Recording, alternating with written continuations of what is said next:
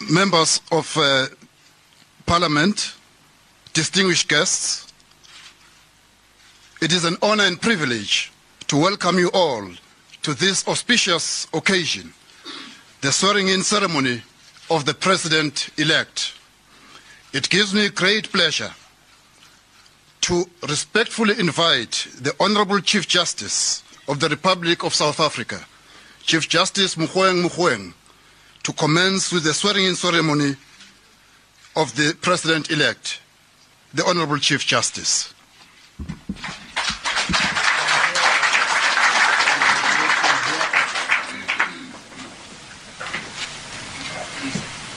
Program Director.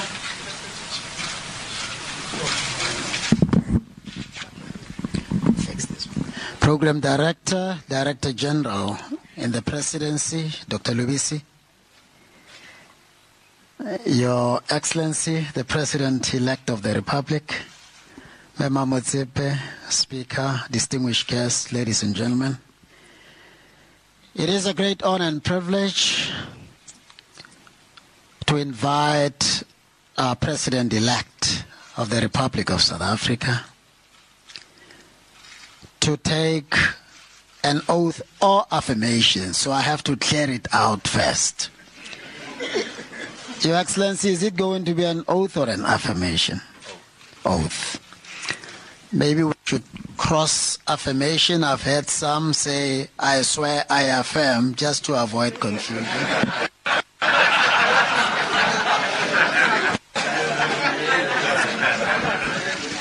You have it, Your Excellency. Would you please rise, Mr. President elect, and say after me?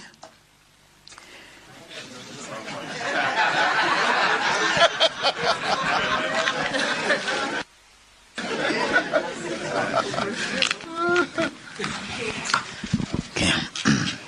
Let's commence. In the presence of everyone assembled here, In the presence of everyone assembled here, and in full realization of the high calling I assume. And in full realization of the high calling I assume. As President of the Republic of South Africa, as President of the Republic of South Africa, I, I, Matamela Cyril Ramaphosa, swear that I will be faithful to the Republic of South Africa swear that I will be faithful to the Republic of South Africa and will obey, and will obey, observe, observe, uphold, uphold, and maintain the Constitution and maintain the Constitution and all other law of the Republic. and all other law of the Republic.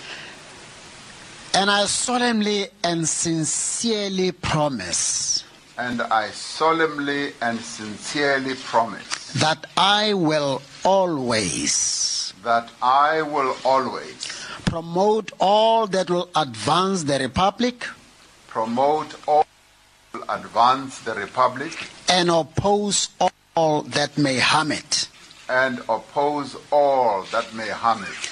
protect and promote the rights of all South Africans, Protect and promote the rights of all South Africans. discharge my duties with all my strength. Discharge my duty with all my strength. And talents to the best of my knowledge. And talents and to the best of my knowledge. And ability. And ability. And true to the dictates of my conscience. and true to the dictates of my conscience. Do justice to all Do justice to all and devote myself to the well-being of the Republic and do justice to the well-being of the Republic and all of its people. and all of its people. Would you please raise your right hand, uh, Mr. President-elect, and say, "So help me God." So help me God.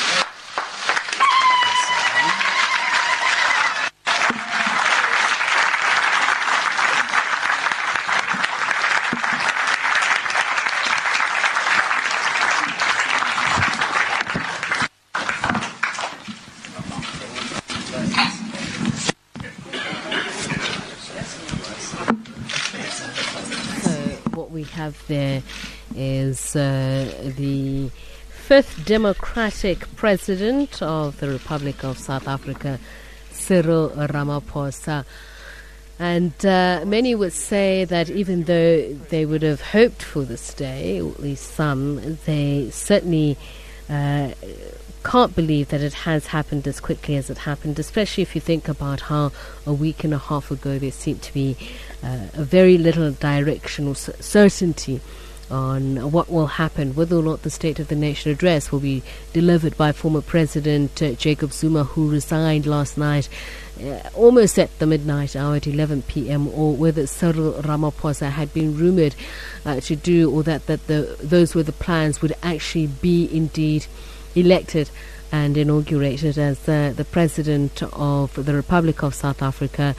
Well, there it is, the President of the governing party and now President of the Republic has uh, now uh, taken his oath in office in front of uh, uh his uh, colleagues uh, from the National Assembly, saying to the members of the House earlier on that regrettably he will no longer be a member of the House. You remember that the President of the Republic of South Africa is not a member of Parliament. So we will find out from uh, other quarters in society, how they're reacting to this moment, just how significant it is. Uh, we've heard from the various political parties, most of them uh, congratulatory warmth in their reception uh, warm in their reception of him, uh, but uh, a word of caution being given by many of them, saying that uh, we're, we're, going to give you the benefit of the t- doubt, we're going to give you a chance, but you must prove yourself. You have to do away with what we consider the ills bedeviling South Africa at the moment. It's 21 minutes past 5. Uh,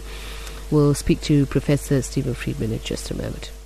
What's happened to the life insurance policies you bought over the years? The ones to provide for your family when you're gone, the ones to see you through retirement.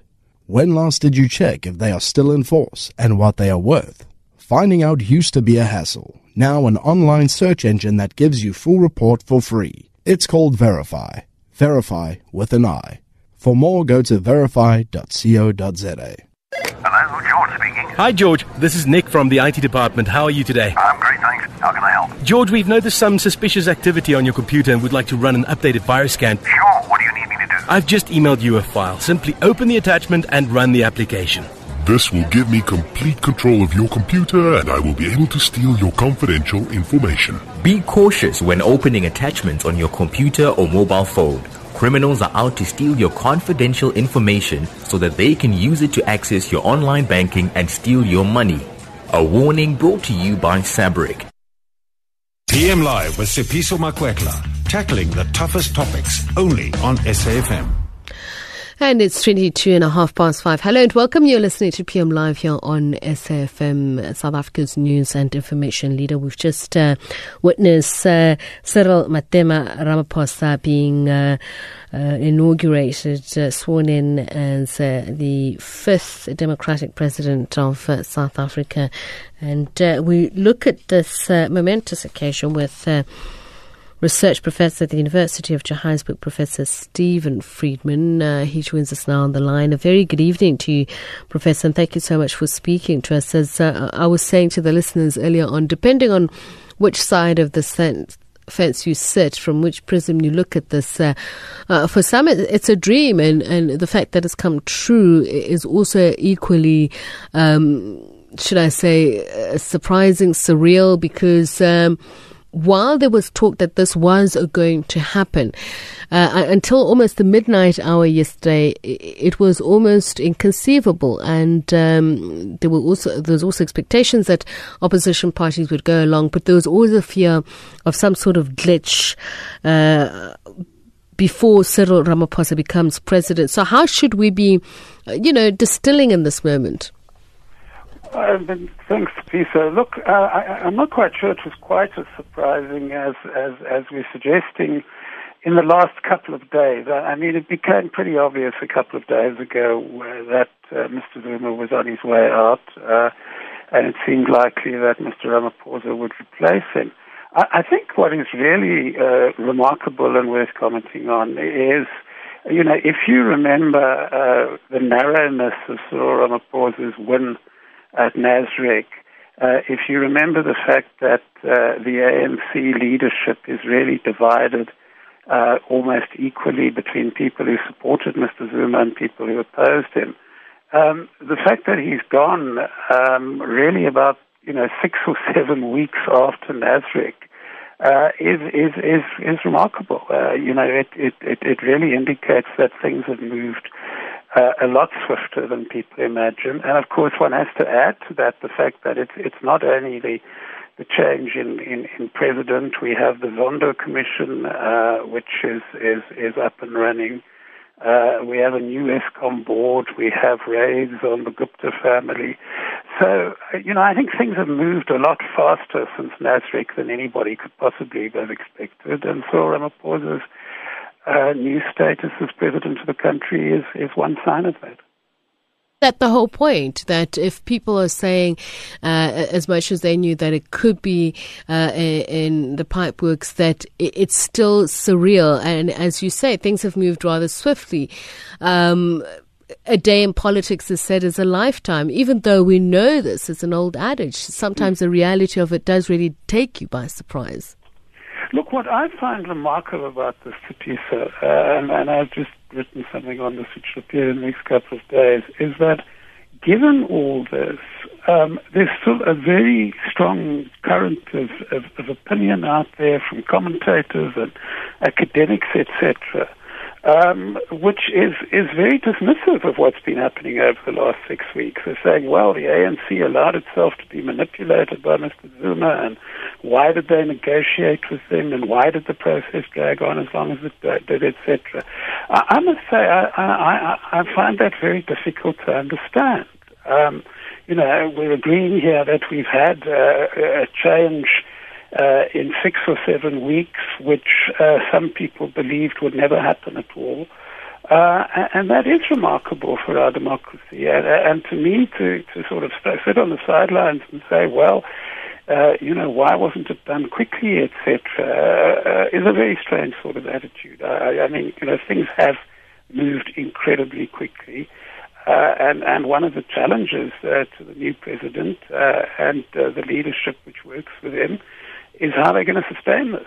Uh, you know, how they're going to continue to send signals that they're actually trying to change the ANC, that they're trying to change the country. Mm. Um, so, you know, to me, it's, uh, the, you know, what needs to be explained is not why this took so long, but why it took so quickly. And, and, and in one sense, I'm agreeing that the fact that it's happened at all uh, in the space of time that it's happened is, is, is really what we should.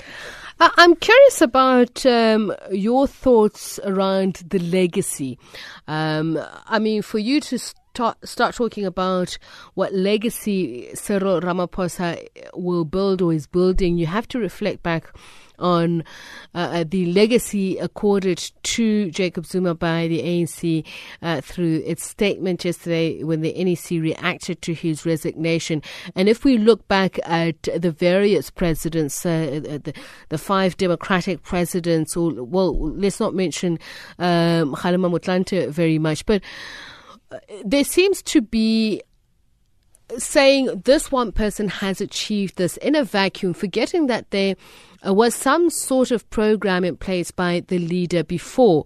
So, if that is the logic, then can we safely assume that whatever Cyril Ramaphosa may claim as his legacy in years to come uh, should actually also be accorded to Jacob Zuma? Well, in a negative sense, perhaps. So the, the, the reality is this, uh, you know, if one is going to be accurate rather than polite, um, Jacob Zuma has left, and I think just about everybody agrees on this, Jacob Zuma has left an organization in crisis. Um, the ANC has lost more than 20% of the votes that it was winning when he became president. So, in other words, during its presidency, it's shed 20% or more of the votes that it had.